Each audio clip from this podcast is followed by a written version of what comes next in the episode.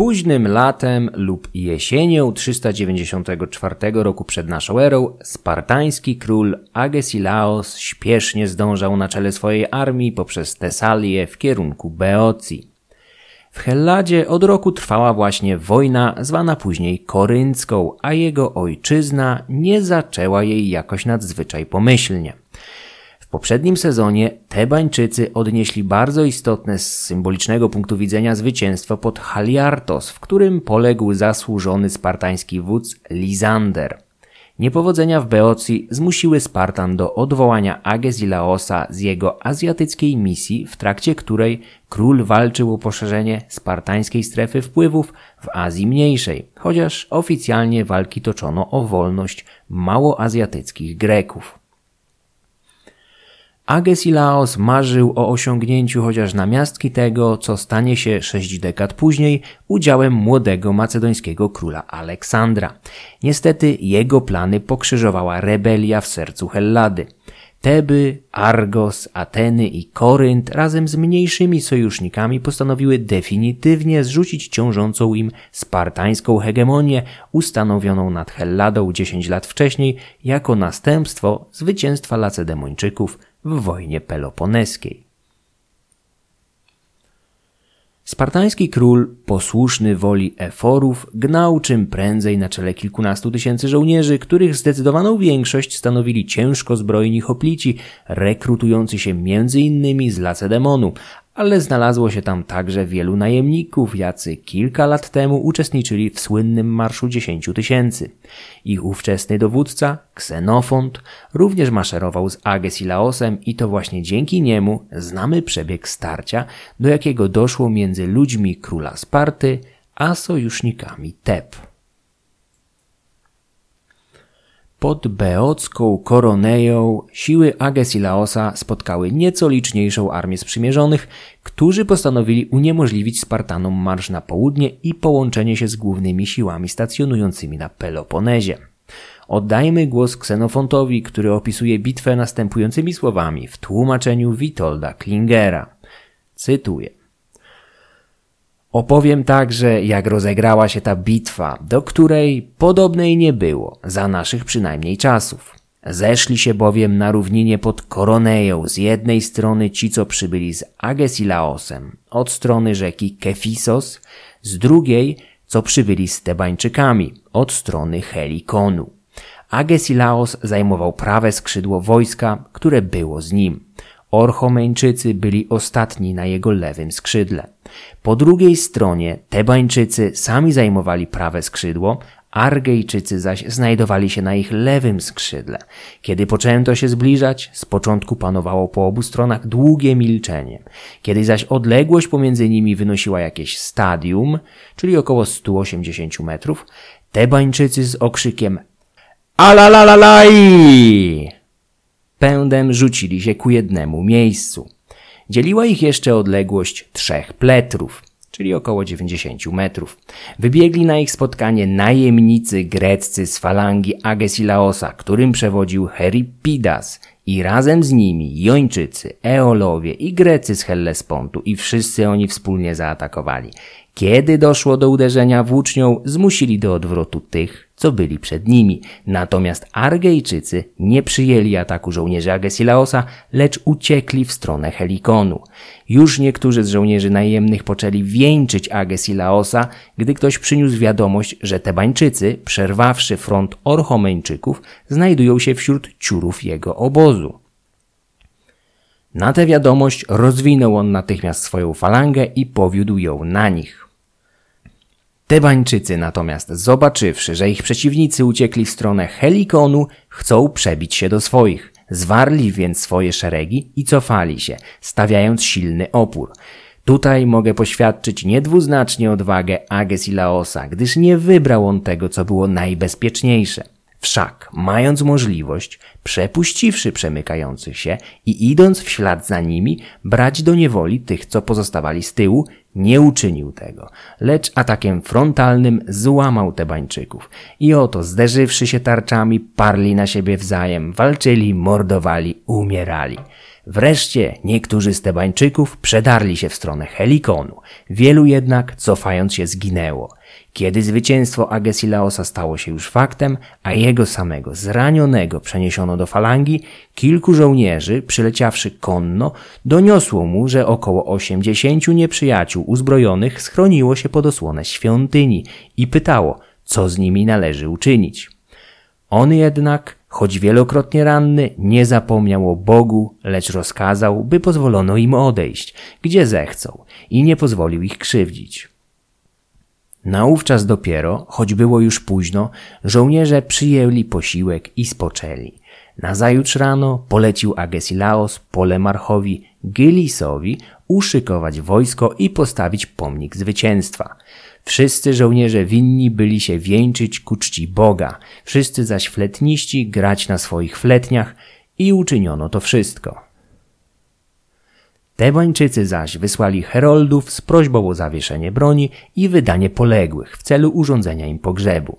W ten sposób doszło do skutku zawieszenie broni i Ages i Laos, udawszy się do Delf, złożył Apollonowi w ofierze dziesiątą część łuków wojennych. W następnym dniu żołnierze rabowali po wsiach sprzęty domowe i zboże. Koniec cytatu. Bitwa pod Koroneją była jednym z dwóch największych starć wojny korynckiej oraz pierwszych dekad czwartego stulecia przed naszą erą, przez co Ksenofont określił ją mianem bitwy, jakiej w naszych czasach nie było.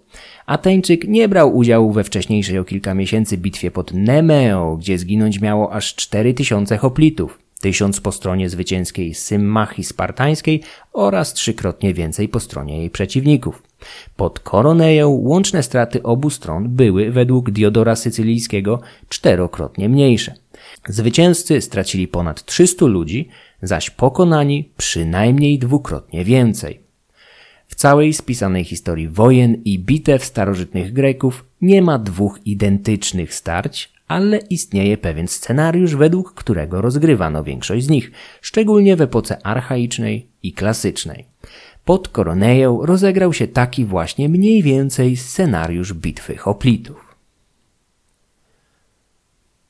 Wiemy już z poprzedniego odcinka, że hoplici rekrutowali się głównie z warstwy drobnych posiadaczy ziemskich, szczególnie rolników posiadających od 1,5 do 4 hektarów ziemi. Ta warstwa była wówczas głównym elementem społeczeństwa przeciętnej polis. Udział kawalerii był znikomy i najczęściej ograniczał się do rozpoznania, zwiadu. Jazda stanie się elementem przesądzającym o wyniku bitew dopiero w czasach Filipa i Aleksandra Wielkiego. Niesprzyjające ukształtowanie terenu w Helladzie, niska dostępność równin oraz wysokie koszty hodowli koni mocno ograniczały możliwości rozwoju kawalerii.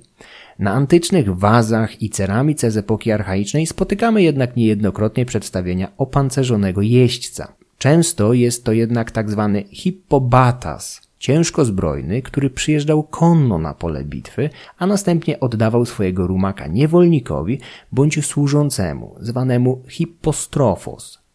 Ten sam, dosiadając wierzchowca, odprowadzał także rumaka swojego pana do bezpiecznego miejsca i czekał tam na niego.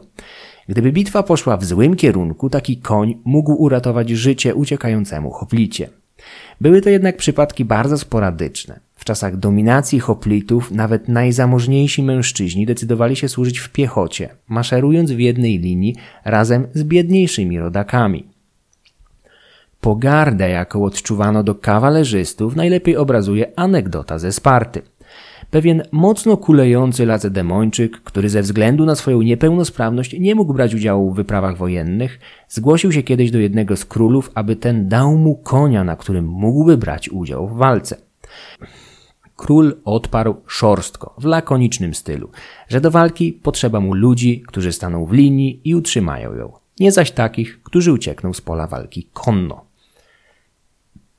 Nie ma wzmianek o udziale greckiej kawalerii w bitwach przed wojnami perskimi, podczas których konieczność stawienia czoła Persom wykorzystującym różne rodzaje wojsk wymusiła na Grekach zaadaptowanie do walki nowych jednostek.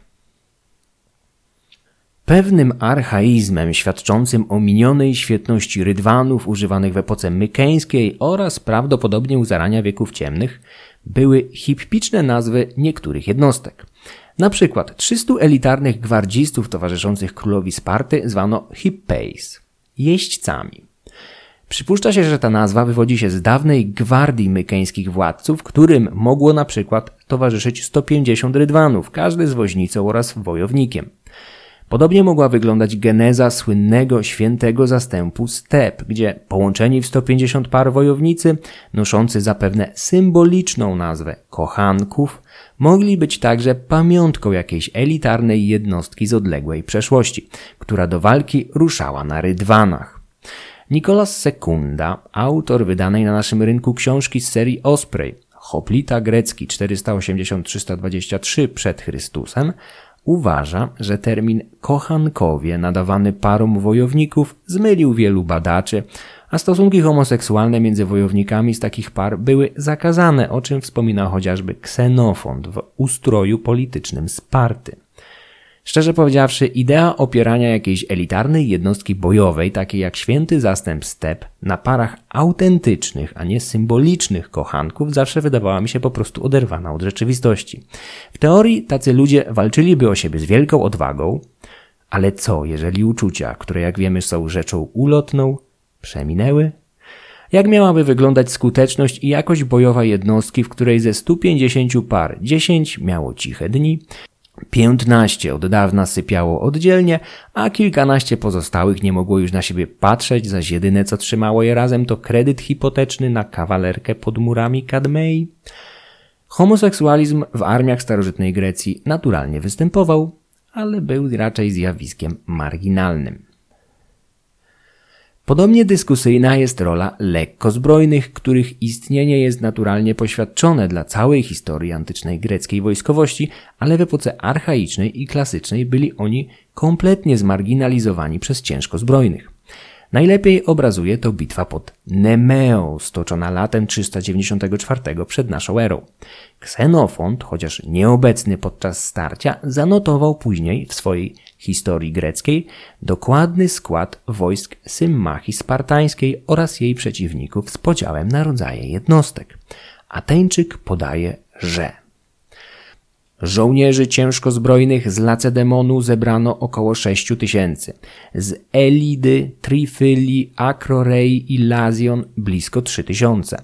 Z Sikionu 1500. Z Epidauros, Troizenu, Hermiony i Halieis mniej niż 3 tysiące.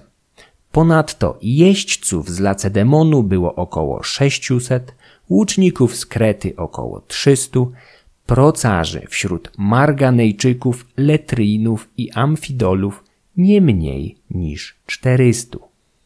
Widzimy więc, że pod Nemeją Spartanie zebrali 13,5 tysiąca hoplitów, 600 jeźdźców i zaledwie 700 lekkozbrojnych łuczników i procarzy. A był to już początek czwartego stulecia przed naszą erą. Pod Koroneją w tym samym roku udział peltastów był proporcjonalnie większy, ale i tak bitwę wygrali hoplici. Jakość elitarnych jednostek lekkozbrojnych, takich jak łucznicy z Krety czy procarze z Rodos, oczywiście doceniano, ale były one jedynie dodatkiem na polu bitwy przeznaczonym do nękania wroga lub zadań specjalnych. Szczególnie dobrze sprawdzali się podczas oblężeń. Łucznik z Krety był w stanie celnie posyłać strzały na około 150 metrów, zaś procarz swoje pociski nawet na 350. Proce co do zasady są jedną z najbardziej niedocenianych broni starożytności, podczas gdy w rzeczywistości były śmiertelnie skuteczne. Greccy autorzy wspominają o pociskach ciskanych przez doświadczonych procarzy, które leciały z taką mocą, że zwyczajnie wbijały się w nieosłonione ciało ofiary, znikając pod jej skórą.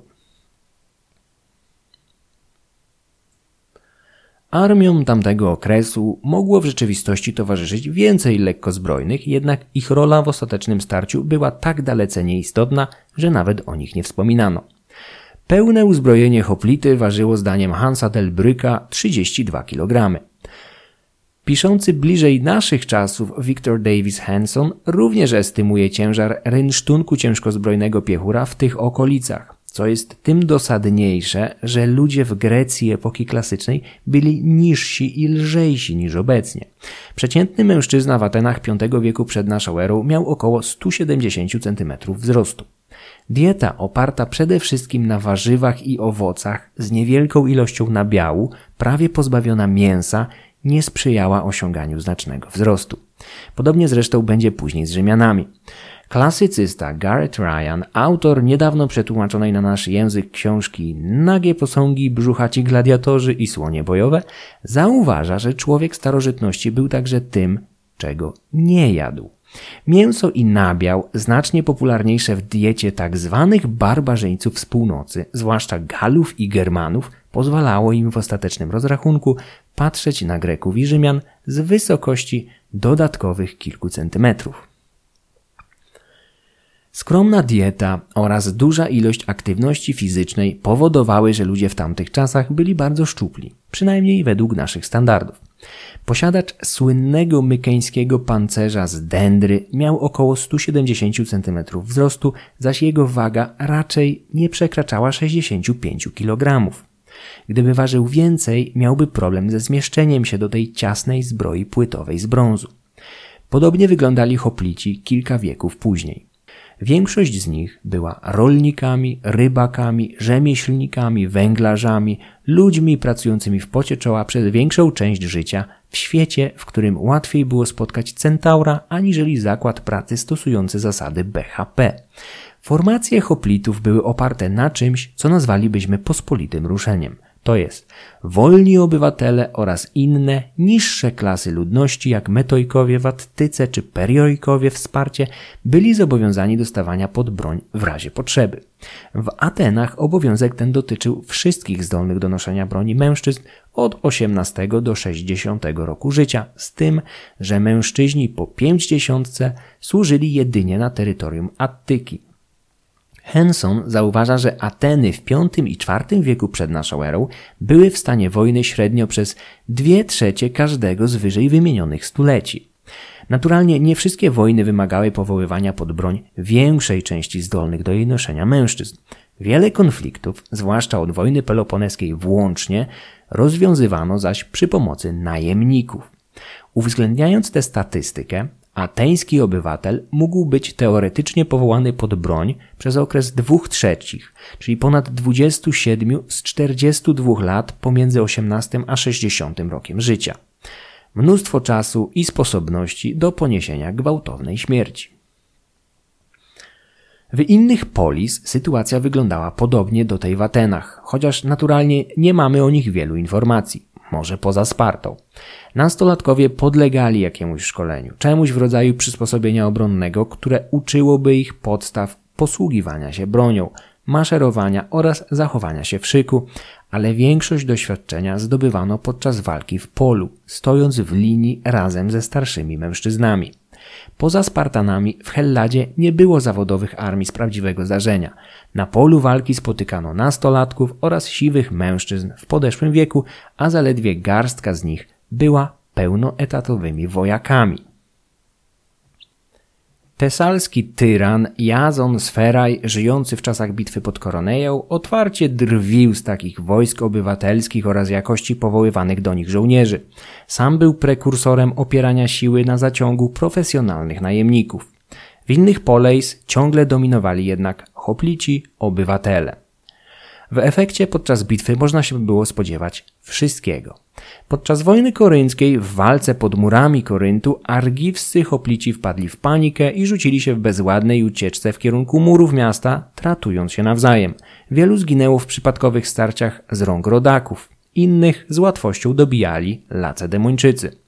Podczas niemal równoczesnych walk w Azji Mniejszej spartański wódz Derkylidas jeszcze przed bitwą z Persami stracił dużą część armii. Mieszkańcy małoazjatyckich greckich Polejs, Priene i Achilleion przestraszyli się wroga do tego stopnia, że porzucili rynsztunek w wysokim zbożu i uciekli. Konieczność noszenia na swoim ciele nieporęcznego rynsztunku ważącego około połowę z tego, co sam hoplita, była wielkim wyzwaniem. Brak rozbudowanej logistyki zmuszał wojowników do dźwigania prowiantu na minimum kilka dni kampanii. Hoplici nie mogliby funkcjonować bez pomocników stanowiących nieodłączną część każdej ekspedycji. Hoplita zabierał ze sobą jednego pomocnika, najczęściej niewolnika bądź członka rodziny czy opłaconego służącego. Pomocnik nie tylko dźwigał zapasy i większą część rynsztunku hoplity. Zajmował się także rozbijaniem obozu i gotowaniem. Mógł także brać udział w walce jako psilos, lekko zbrojny, ciskający bronią miotaną czy kamieniami. Psiloi mogli pełnić funkcję zwiadowców. Z pewnością w ich kompetencjach leżało pozyskiwanie żywności dla hoplitów oraz rabowanie najechanej okolicy. Psiloi byli nieodłączną częścią każdej armii obywatelskiej, chociaż starożytni autorzy nie poświęcają im niemal wcale uwagi, gdyż w bezpośrednim starciu ich znaczenie było marginalne. Ciężkość uzbrojenia powodowała, że hoplici zakładali je dopiero tuż przed walką, często na placu boju, w zasięgu wzroku przeciwnika. Walki toczono głównie późną wiosną oraz latem, czyli w okresie, który potrafi być w Grecji wyjątkowo upalny. Zbyt długie przebywanie w ciężkim pancerzu i hełmie z brązu w tak gorącym klimacie mogło prowadzić do odwodnienia, więc nie trudno zrozumieć, dlaczego walczący zwlekali tak długo, jak tylko było to możliwe, z założeniem rynsztunku. Omawiając uzbrojenie defensywne i ofensywne hoplity, musimy zacząć od najważniejszego elementu, czyli jego tarczy aspis. Według starego greckiego powiedzenia wojownik niósł pancerz i hełm dla siebie, ale tarczę dla swoich towarzyszy. Okrągła, wypukła tarcza, zwana aspis bądź tarczą argiwską od Argos, domniemanego miejsca jej pochodzenia, ważyła około 6-7 kg. Jej szkielet konstruowano z drewna topoli bądź wierzbiny. Ranty, a w okresie klasycznym od 500 roku przed naszą erą, także cały brzusiec tarczy pokrywano wąską, mierzącą jedynie pół milimetra grubości blachą z brązu. Na jej powierzchni hoplita umieszczał barwny znak reprezentujący jego bóstwo opiekuńcze bądź miasto, z którego pochodził. Aż do przełomu V i IV stulecia przed naszą erą panowała kompletna dowolność w takich godłach, przez co rozpoznanie na polu bitwy sprzymierzeńców i przeciwników bywało niejednokrotnie bardzo trudne.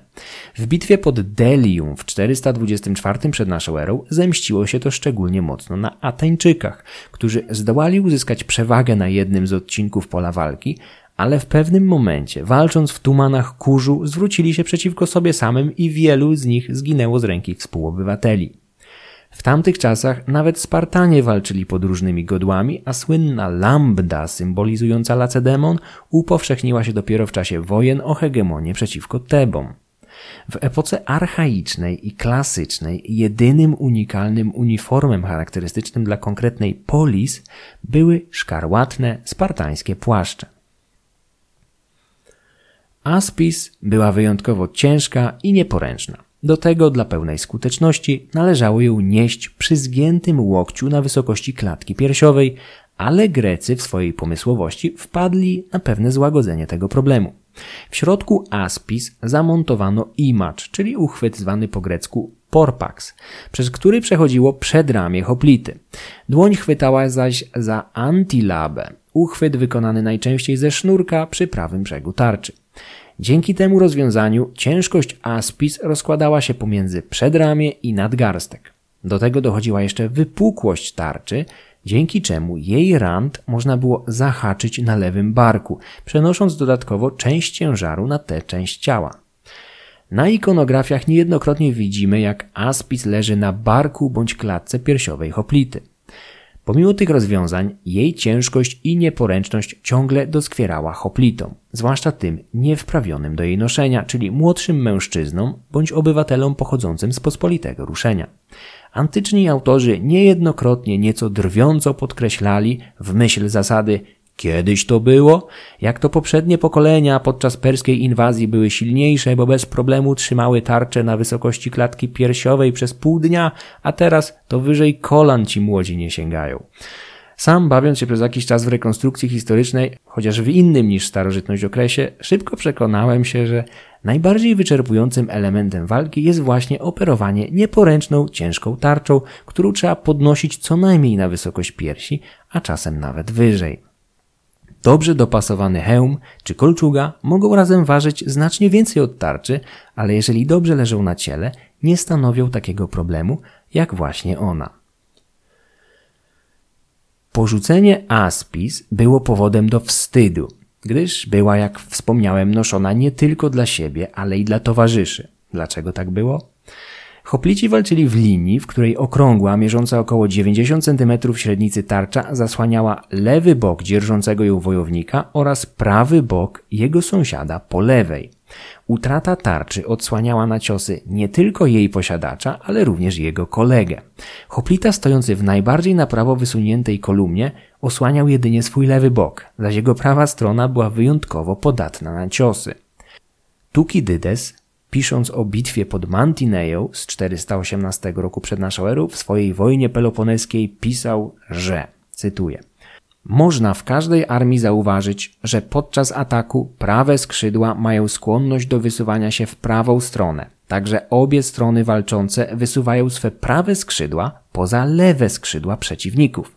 Wynika to z tego, że każdy żołnierz w obawie o odsłoniętą prawą część ciała stara się podsunąć jak najbliżej pod tarczę sąsiada z prawej strony, uważając, że zwartość szyku jest najlepszą osłoną. Rozpoczyna się ten ruch od pierwszego żołnierza stojącego na samym końcu prawego skrzydła, który chce jak najdalej od nieprzyjaciół odsunąć prawą część swego ciała, nieosłoniętą tarczą. Zanim zaś, kierując się tą samą obawą, idą wszyscy inni. Koniec cytatu. Hoplici z prawej strony starali się za wszelką cenę uniknąć oskrzydlenia przez przeciwników mogących zaatakować ich odsłoniętą prawicę. Pomimo znaczenia aspis była ona pierwszym elementem uzbrojenia, jaki porzucano podczas ucieczki z pola walki. Risps aspia, czyli porzucenie aspis, było haniebnym czynem, który przytrafił się jednak wielu sławnym Grekom. Swoją tarczę porzucił Demostenes uciekając spod Heronei. Podobnie uczynili również poeci Alkaios i Archilochos. Ten drugi niespecjalnie przejął się porzuceniem tarczy, poświęcił nawet temu zdarzeniu krótki wiersz, w którym stwierdził, że pewnie jakiś dziki trak cieszy się teraz jego tarczą, którą musiał porzucić w lesie, aby ratować skórę. Tak czy owak, Archilochos nie dba o los poprzedniej, ponieważ sprawi sobie nową, tak samo dobrą. Porzucenie tarczy było szczególnie haniebne wsparcie, gdzie według tradycji pewna matka miała powiedzieć synowi wyruszającemu na wojnę, aby wrócił z tarczą albo na niej. Kolejnym elementem uzbrojenia defensywnego był oczywiście hełm. Myśląc o starożytnych greckich wojownikach, często przychodzi nam na myśl najsłynniejszy typ ich ochronnego nakrycia głowy. Tak hełm koryncki.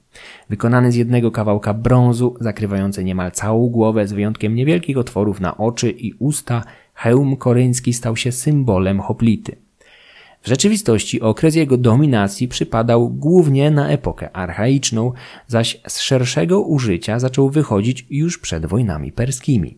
Około 500 roku przed naszą erą w armiach greckich zaczynają się pojawiać trąbki, za pomocą których dawano sygnały i komendy walczącym, którzy normalnie nie byliby w stanie usłyszeć podczas walki głosu dowódcy. Hełm koryncki szczelnie zasłaniający uszy nie pasował do warunków nowego pola walki, więc stopniowo ustępował nowym typom odsłaniającym twarz i uszy. Przeciętny hełm z brązu ważył 2-2,5 kg, w zależności od typu. Ikonografie zazwyczaj pokazują, że był kładziony bezpośrednio na głowie, ale hoplici czasami nosili pod nim wełniane czapeczki dla większej wygody. Niektóre hełmy zachowały małe otwory biegnące blisko ich krawędzi, będące dowodem, że kiedyś ich wnętrze było wymoszczone jakimś materiałem. Pomimo tych zabiegów, hełmy hoplitów były ciężkie, utrudniały porozumiewanie się podczas walki i ograniczały widoczność. Noszenie ich zbyt długo mogło grozić przegrzaniem.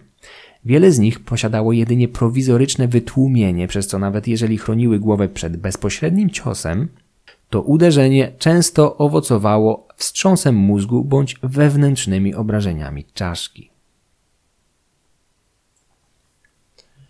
Na szczycie hełmu umieszczano kitę wykonaną z końskiego włosia, zdaniem poety lirycznego Alkajosa barwioną na biało. Taka kita, mogąca przybierać wiele wyszukanych kształtów, spełniała zadanie psychologiczne, dodatkowo powiększając postać hoplity w oczach wrogów. W bardziej zorganizowanych jednostkach pozwalała także na rozpoznawanie dowódcy lub poszczególnych wojowników. Hoplici zaopatrywali się własnym sumptem, stąd praktycznie każdy miał uzbrojenie odmienne od towarzyszy. O różnicach w rynsztunku wspominał już Tukidydes. Spartański król Agesilaos z kolei był chwalony, że podczas kampanii w Azji zachował skromny, spartański rynsztunek w przeciwieństwie do niektórych towarzyszy i podkomendnych, którzy chętnie przezbrajali się w bardziej wyszukane, zdobyczne pancerze. W 241 przed naszą erą wojownicy Ligi Etolskiej na krótko zdobyli miasteczko Pellene w północnym Peloponezie. Po zdobyciu miasta podzielono łupy, a wszystkie pojmane kobiety rozdysponowano między etolskich wojowników. Ci zaś położyli na głowie swoich branek własne hełmy, tak aby inni wiedzieli, do kogo należy każda z nich. Czytając między wierszami możemy zrozumieć, że jeszcze w epoce hellenistycznej nie istniała odgórna standaryzacja uzbrojenia ochronnego. O hełmach hoplitów wiemy bardzo dużo, ponieważ Grecy mieli w zwyczaju składać je jako dary wotywne w sanktuariach swoich bogów, innymi w Olimpii czy w Delfach. Archeolodzy odkryli tam tysiące lepiej lub gorzej zachowanych hełmów w całości lub fragmentach. Między nimi znalazł się nawet jeden dedykowany Zeusowi przez niejakiego Miltiadesa, być może tożsamego ze zwycięzcą spod maratonu. To, co rzuca się w oczy od razu po spojrzeniu na ewolucję hełmów używanych przez hoplitów, to stopniowe ich odchudzanie. Hełmy korynckie z czasem ustępują miejsca nowym wersjom zawierającym otwory na uszy i twarz. Wśród nich będą hełmy halkidyckie czy frygijskie. Podczas wojny peloponeskiej i następujących po niej wojen o hegemonię między Spartą a Tebami popularne stały się stożkowe hełmy typu pilos, naśladujące filcową czapkę popularną wśród żeglarzy i lekkozbrojnych epoki klasycznej. Pilos, w przeciwieństwie do poprzedników, nie zakrywał policzków twarzy ani karku. Dawał jednak hoplicie bardzo dużą widoczność na polu walki, a jego stożkowaty kształt powodował, że ciosy zadawane z góry ześlizgiwały się po jego bokach. Kolejnym elementem wyposażenia był pancerz, który podobnie jak hełm wykazywał tendencję do odchudzania na przestrzeni wieków. Według Herodota, gdy greccy najemnicy pojawili się końcem VII wieku przed naszą erą w Egipcie, rządzonym przez Psametyka I, jeden z poddanych faraona powiadomił go o przybyciu ludzi z brązu. W epoce archaicznej brązowe pancerze osłaniające tors i plecy były standardowym wyposażeniem ciężkozbrojnego piechura. W kolejnych stuleciach zaczęto jednak odchodzić od tych ciężkich, nieporęcznych elementów rynsztunku, zastępując je lżejszymi pancerzami sklejonych warstw lnu, zwanymi linotorax. Ikonografie pełne są przedstawień takich linotoraksów, ale nie wiemy dokładnie w jaki sposób je wykonywano. Brytyjski historyk Peter Connolly dokonał rekonstrukcji takiego pancerza jeszcze w latach 70. XX wieku, ale trzeba przyznać, że sposób klejenia warstw lnu był jego autorskim pomysłem. Archaiczne wersje linotoraksu mogły istnieć już w okresie mykeńskim czy późniejszych wiekach ciemnych, ale nic pewnego o nich nie wiadomo. Pancerze sklejonego lnu upowszechniają się w okresie klasycznym, aby zdominować pola walki świata hellenistycznego. Ich kariera nie będzie jednak zbyt długa. Około 300 roku przed naszą erą Celtowie wynajdą bowiem kolczugę, która z czasem zastąpi linotoraks. Pancerz sklejonego lnu może wydawać się mało trafionym pomysłem na polu walki, ale w rzeczywistości, poza niskimi kosztami wykonania, oferował on całkiem dobrą obronę torsu połączoną z elastycznością oraz względną lekkością. Był dwukrotnie lżejszy od swojego brązowego odpowiednika, a zapewniał porównywalny stopień ochrony np. przed strzałami, co potwierdzono podczas testów dokonywanych przez rekonstruktorów.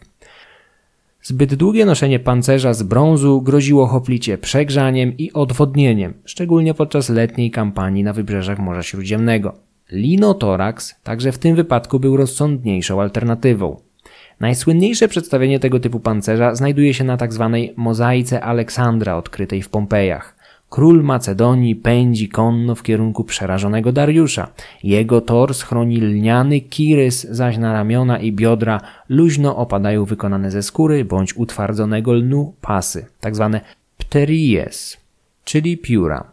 Pteries będą charakterystycznym elementem greckiego i rzymskiego rynsztunku obronnego. Będą używane jeszcze w średniowieczu przez armię wschodniego cesarstwa rzymskiego. Poza zbrojami z brązu czy utwardzonego, klejonego lnu stosowano również pancerze kompozytowe wykonane z żelaza. Najsłynniejszym egzemplarzem tego typu jest zbroja odkryta w macedońskim grobowcu królewskim w Werginie. Pancerz ten ma kształt klasycznego linotoraksu, ale jest wykonany z żelaza zdobionego złotem.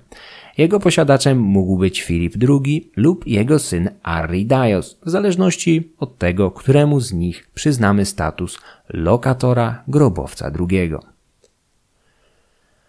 Rynsztunek ochronny uzupełniały nagolennice, chroniące początkowo piszczele, a z czasem także kolana hoplitów. Wykonywano je z brązu. W bardziej archaicznych wersjach zawierały nawet osłonę stóp, jednak podobnie jak w przypadku hełmów i pancerzy, także i tutaj hoplici z czasem odchudzali rynsztunek, aby uzyskać większą mobilność na polu walki. Nagolennice były niezbędne, gdyż aspis zasłaniała ciało hoplity od szyi do bioder, odsłaniając dolne partie nóg na ciosy przeciwników. Główną bronią ofensywną hoplity była jesionowa włócznia, tak zwana dory. Stąd hoplitę zwano dory foros, nosiciel dory. Jesion zapewniał włóczni wytrzymałość przy zachowaniu rozsądnej elastyczności. Walory tego gatunku drzewa w produkcji broni drzewcowej były powszechnie znane i nawet w mitologii odległej Skandynawii spotykamy Odyna dzierżącego włócznie z jesionu. Dory mogła mierzyć około 2,7 metra, ale nie było to regułą.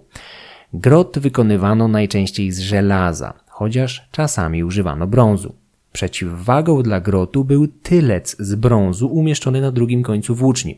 Zwano go najczęściej zauroter, czyli dosłownie zabijacz jaszczurek, co może nam sugerować, w jaki sposób korzystali z brązowego tylca znudzeni hoplici.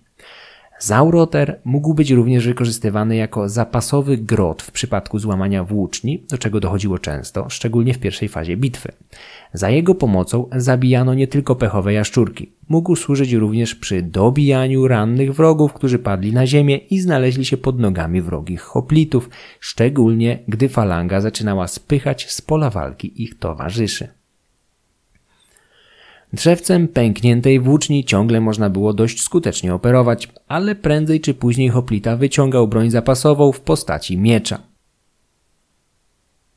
Popularność falangi walczącej w bardzo bliskim zwarciu z przeciwnikiem wymusiła skrócenie mieczy. Zamiast wariantów słynnych mieczy Nałe 2, popularnych w poprzednich epokach, hoplici preferowali krótsze klingi, które w przypadku mieczy typu Xifos nie przekraczały 60 cm.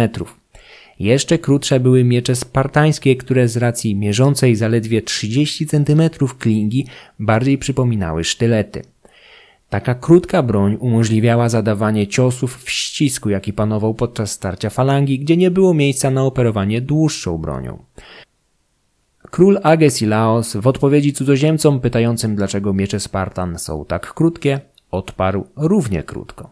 Ponieważ walczymy blisko wrogów.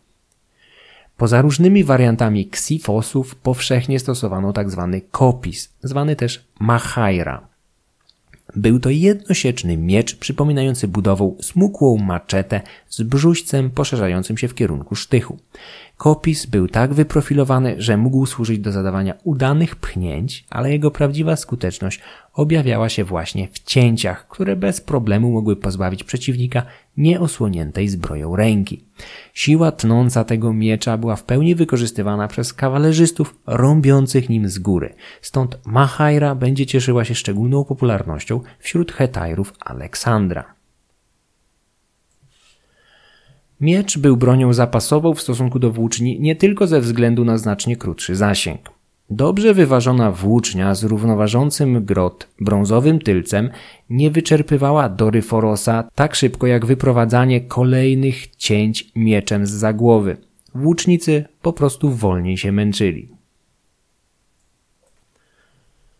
Większość bitew hoplitów rozgrywała się na równym terenie za dnia. Walki po zmierzchu wystrzegano się, gdyż niosła za sobą zbyt duże ryzyko przejścia w chaotyczną rąbaninę wszystkich i wszystkiego. Bądź też paniczną ucieczkę. W prawidłowo funkcjonującej falandze bezpośredni udział w walce brały co najwyżej trzy pierwsze szeregi dźgające przeciwnika włóczniami. Pozostałe szeregi mogły co najwyżej pomagać kolegom z przodu, napierając na nich i spychając tym samym przeciwników z pola walki. Podczas bitwy hoplici z tylnych szeregów praktycznie nic nie widzieli, zasłonięci kolegami z przodu. Nie bez znaczenia była niewielka widoczność oferowana przez ich hełmy. Ryzyko wybuchu paniki w takiej formacji, składającej się często z niezdyscyplinowanych obywateli powołanych w ramach pospolitego ruszenia, było bardzo duże. Przypadki pomylenia sojuszników czy nawet rodaków z przeciwnikami zdarzały się niejednokrotnie za dnia, jak we wspomnianej bitwie pod Delium, stąd walka w nocy była zbyt dużym ryzykiem. Perski generał Mardoniusz, cytowany przez Herodota, miał powiedzieć o helleńskim sposobie rozgrywania wojen, że był skrajnie idiotyczny, bowiem dwie grupy spotykały się na umówionym terenie, stając naprzeciwko siebie, a następnie rzucały się na siebie, zadając sobie olbrzymie straty. Mardoniusz uważał, że strona zwycięska zawsze kończyła bój z dużymi stratami, zaś pokonana zostawała kompletnie zniszczona, co jest delikatnie mówiąc bzdurą. Przede wszystkim niejednokrotnie uciekano się do podstępów. Próbowano zasadzek, chociaż zazwyczaj walkę toczono w otwartym polu za dnia. Hoplici podczas kampanii spożywali najczęściej dwa posiłki: śniadanie tuż przed południem i wieczorną obiadokolację. Najlepszą porą do walki było wczesne popołudnie, tuż po pierwszym posiłku. Bitwę można było także stoczyć późnym popołudniem, gdyż nikt nie spodziewał się, aby trwała zbyt długo i mogła przeciągnąć się aż po zmierzch. Przed walką składano obowiązkowe ofiary bogom. Podczas wojen perskich każda strona dokonywała tego w swoim obozie. Później zaś ofiarę składano już na polu walki, często w zasięgu wzroku przeciwnika. Po ofierze żołnierze przywdziewali uzbrojenie, a pachołkowie przynosili im tarcze. Od dowódcy oczekiwano wzięcia udziału w walce i to najczęściej w pierwszej linii, na prawym, honorowym skrzydle, zajmowanym zawsze przez najsilniejsze jednostki lub jak w wypadku wojen Symmachii spartańskiej przez Spartan, podczas gdy ich sojusznicy byli rozmieszczani w hierarchii ważności od prawa do lewa. W sumie w przypadku starożytnych Greków lepiej byłoby mówić o rogach, nie zaś skrzydłach, bowiem tak określali oni najbardziej wysunięte boki falangi. Kluczową kwestią w falandze był stosunek jej głębokości do szerokości. W zasadzie, zdaniem Hansa Delbryka, podjęcie decyzji o odpowiedniej głębokości falangi było zapewne najważniejszą decyzją należącą do głównodowodzącego, który po rozpoczęciu walki nie miał już do roboty nic poza wykazaniem się dzielnością i ewentualnie poniesieniem honorowej śmierci. Standardowa falanga była głęboka na 8 szeregów, ale niejednokrotnie spotykano formacje liczące 12, 16 czy nawet więcej. Głębokość dawała falandze większą stabilność fizyczną i psychiczną. Była również niezbędna podczas jednej z faz bitwy zwanej otizmos, czyli pchanie. Walka w bezpośrednim zwarciu z przeciwnikiem za pomocą broni białej była wyjątkowo traumatycznym przeżyciem, szczególnie dla młodszych, niedoświadczonych wojowników.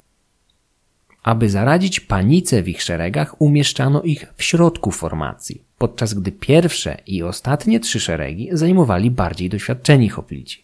Panowało przekonanie, że to ci zgrupowani w trzech ostatnich szeregach mieli najbardziej odpowiedzialne zadanie utrzymania formacji w całości. Strach udzielał się jednak nie tylko młodym hoplitom.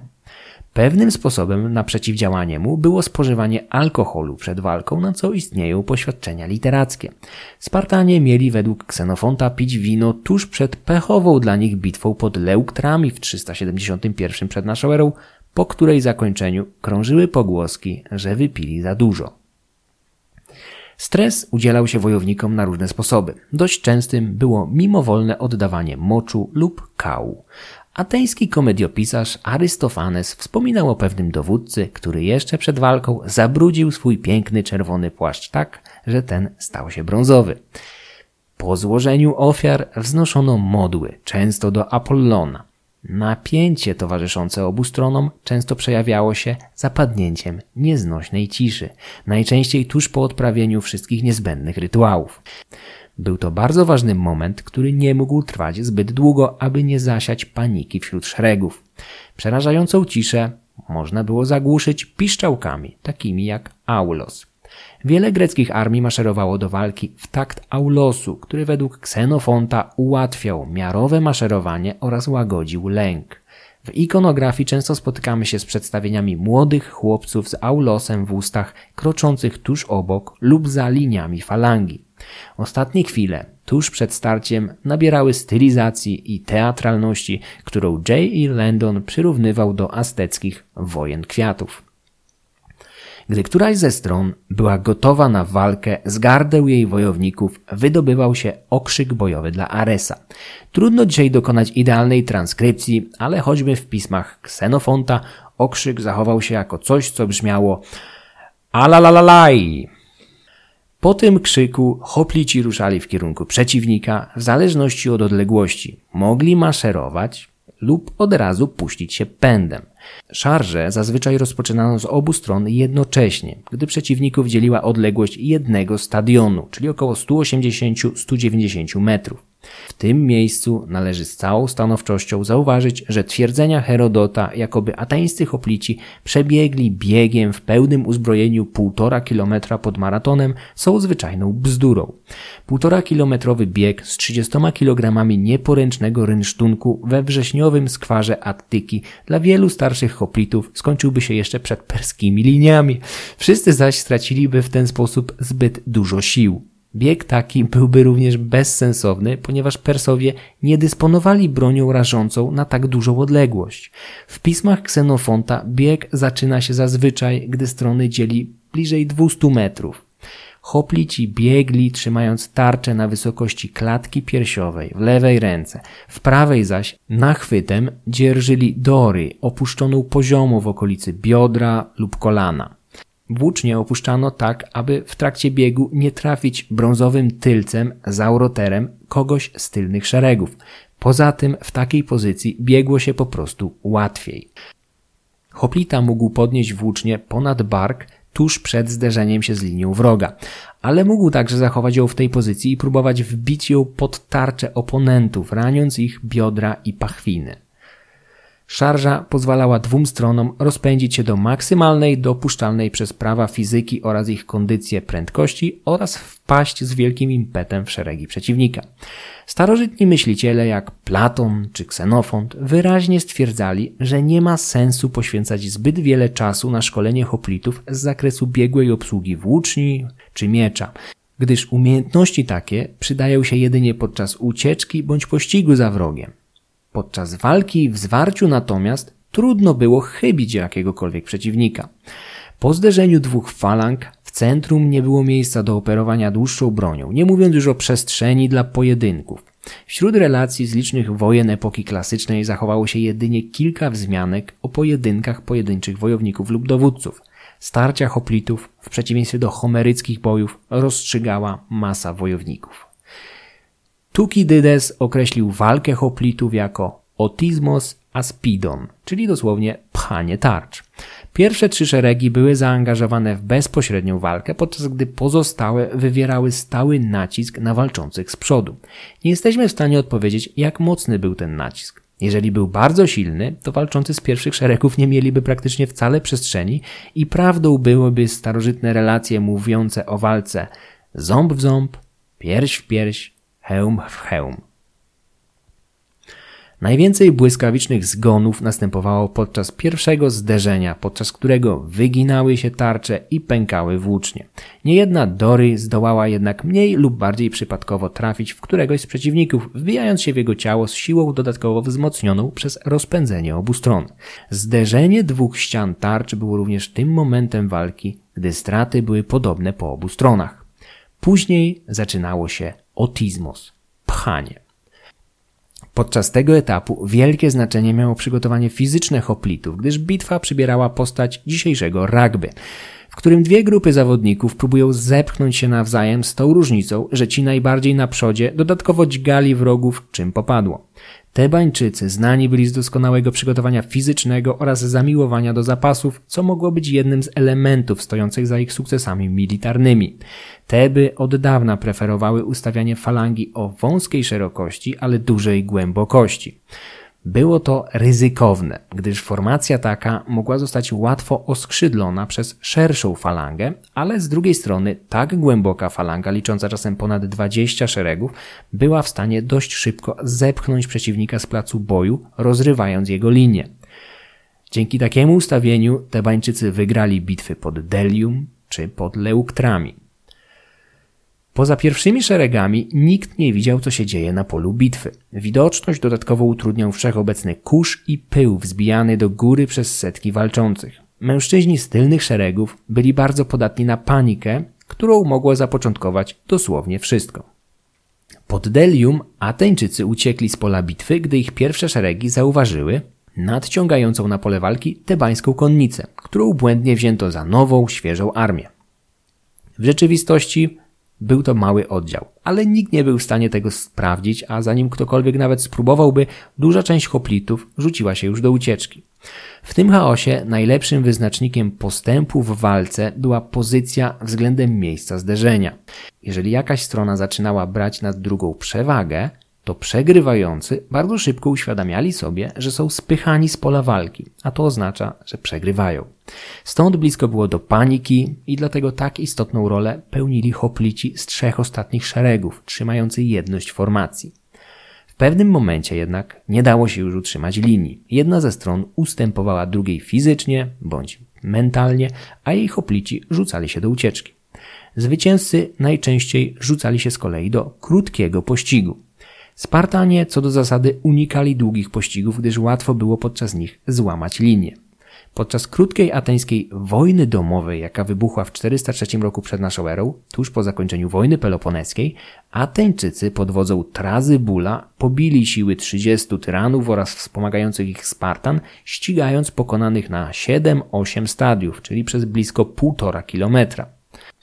To właśnie podczas pościgu przegrani ponosili największe straty, chyba że byli w stanie wycofać się z pola walki, zachowując zwartość i dyscyplinę.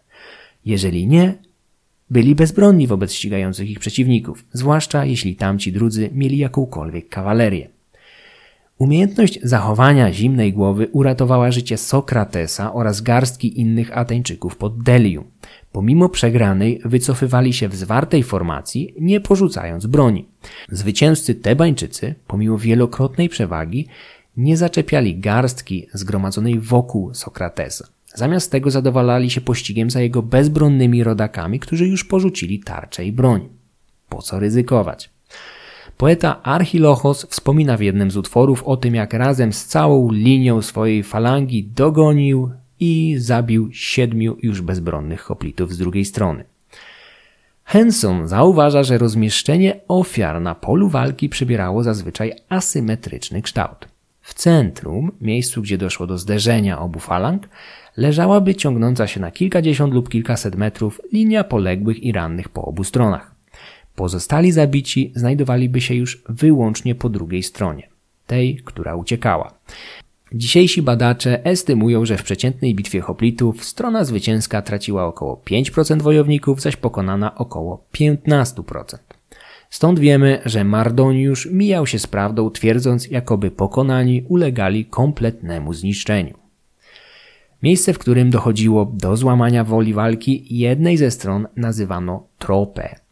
To w tym miejscu przegrywający rzucali się do ucieczki, a zwycięzcy mogli zacząć krótki pościg.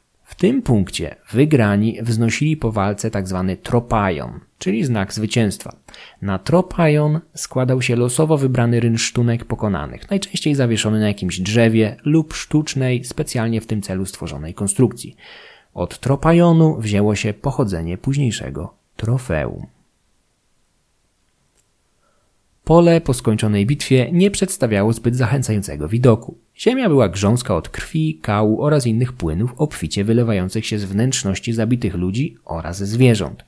W przeciwieństwie do współczesnego pola walki, gdzie w wyniku działania materiałów wybuchowych ciała ofiar niejednokrotnie są w sporym stopniu spalone, w starożytności było mnóstwo rozległych ran ciętych, znacznie rozleglejszych od tych zadawanych przez broń palną. Do tego włócznie, miecze czy oszczepy nie były bronią masowego rażenia, stąd zabicie przeciwnika noszącego pancerz, tarczę czy hełm wymagało niejednokrotnie zadania mu przynajmniej kilku, a czasem nawet kilkunastu celnych ciosów. Pomimo odrażającej perspektywy, jaką stanowiło pobojowisko, starożytni znali zjawisko turystyki pobitewnej i tuż po zakończeniu walk na miejscu pojawiali się zarówno złodzieje, jak zwykli gapie. Spartanie co prawda spóźnili się na bitwę pod Maraton o kilka dni, ale z chęcią udali się na pobojowisko oglądać gnijące trupy Persów. Jednocześnie z wielką przyjemnością okaleczali zabitych Azjatów. Koniec walki nie oznaczał końca zgonów. Wielu rannych umierało w ciągu kilku lub kilkunastu dni, głównie z powodu zakażeń. Medycyna starożytna nie znała sposobu na podanie krwi rannym, co w efekcie odpowiadało za dużą ilość zgonów po walce. Charakterystyczny sposób walki oraz uzbrojenia noszonego przez hoplitów powodował, że najwięcej ran otrzymywano w okolicach nieosłoniętych przez aspis, to jest w okolicy twarzy, klatki piersiowej, szyi, podbrzusza i pachwin. Spartański poeta archaiczny Tyrtaios wspomina w jednym ze swoich utworów o starszym, siwym mężczyźnie, który zapewne pognał do walki w jednej z pierwszych linii, a podczas zderzenia grot włóczni przeciwnika utorował sobie drogę do jego pachwiny. Poeta utrwalił dla potomności obraz anonimowego starca, który z tępym wzrokiem i grymasem bólu stoi pośród walczących szeregów, trzymając w dłoniach broczące krwią genitalia. Poza wspomnianymi obrażeniami, dużo mniej groźnych ran dotyczyło stóp i kostek, nieosłoniętych, a więc z łatwością dźganych ostrzami włóczni. Ciała niektórych były tak zmasakrowane, że trudno było je zidentyfikować po śmierci. Spartanie znaleźli rozwiązanie tego problemu. Diodor Sycylijski uważał, że idąc do bitwy nosili jakieś drewniane bransoletki ze swoimi imionami na nadgarstku, niczym nieśmiertelniki. Rzymski pisarz Poliainos, autor podstępów wojennych, z kolei uważał, że niektórzy z nich pisali swoje imiona na tarczach. Bitwę hoplitów kończyło przybycie nietykalnego herolda pokonanych, który w imieniu swojej polis prosił zwycięzców panujących nad polem bitwy o wydanie ciał zabitych. Prośbę niemal zawsze rozpatrywano przychylnie. Zdarzały się jednak wyjątki od reguły.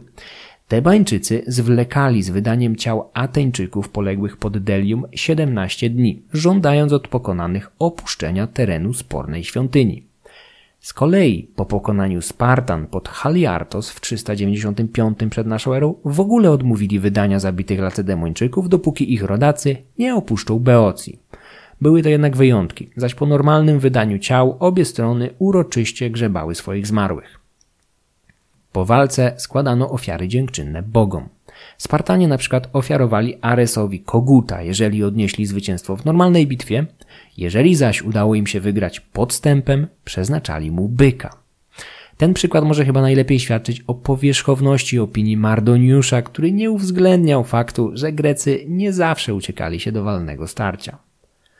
Podobnie w świetle powyższych przykładów twierdzenia Hensona o ideologicznym umotywowaniu walnych starć wśród Greków nieco tracą na sile. Bitwy hoplitów były pozbawione skomplikowanych, błyskotliwych manewrów taktycznych, gdyż poza Spartanami mało kto byłby w stanie je przeprowadzić. Przed IV wiekiem przed naszą erą tylko Lacedemończycy dysponowali jedyną zawodową armią przyzwyczajoną do musztry, manewrów, zmiany formacji w trakcie walki oraz kar cielesnych. Większość hoplitów stanowiło pospolite ruszenie ogółu obywateli, najczęściej mężczyzn między 18 a 60 rokiem życia.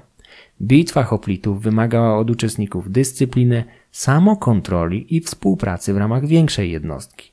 Najważniejszą zaletą i celem hoplity było utrzymanie swojego miejsca w szeregu, nawet po utracie włóczni, do czego zdaniem jednego z badaczy niezbędna była pasywna odwaga. Stąd tak wysoko ceniono Ateńczyka Sofanesa, który pod platejami miał stanąć w linii, obciążony dodatkowo jakąś kotwicą, która uniemożliwiała mu ucieczkę z pola walki. Z drugiej strony, po tej samej bitwie skarcono pośmiertnie Spartanina Aristodemosa, który wyrwał się z linii i rzucił w brawurowym ataku na Persów, zabijając kilku z nich zanim inni pozbawili życia jego samego. Aristodemos chciał zmazać w ten sposób hańbę, jaką w oczach jego rodaków był fakt, że jako jedyny Spartanin przeżył bitwę termopilską, chociaż to sam Leonidas odesłał go do ojczyzny przed ostateczną walką. Miejsce, jakie zajmował w świadomości przeciętnego Greka jego udział w starciach hoplickiej falangi, najlepiej podsumowuje epitafium wyryte na grobie słynnego Aeschylosa, jednego z ojców greckiej tragedii. Na jego grobowcu nie było żadnej wzmianki o osiągnięciach literackich. Zamiast tego zmarły pragnął zakomunikować potomnym, że syn Euforiona, Aeschylos z ateńskiej kości. Obejmuje ziemię Gela, bogatą w zboże. Odwaga zapamiętana przez jego gaj i plemię Maraton oraz długowłosych Medów, którzy rozpoznali go w bitwie. Treść przygotował i przeczytał Michał Kuźniar. Wszystkie wykorzystane źródła znajdziecie w opisie odcinka oraz w filmie na YouTube. Podcast Mroczne Wieki można wspierać na patronite.pl łamane na Mroczne Wieki. Serdecznie dziękuję wszystkim patronom, a szczególnie Magdalenie, Oskarowi i Tomaszowi. Filmy będące ekranizacją audycji można oglądać i komentować na YouTube, do czego wszystkich serdecznie zachęcam.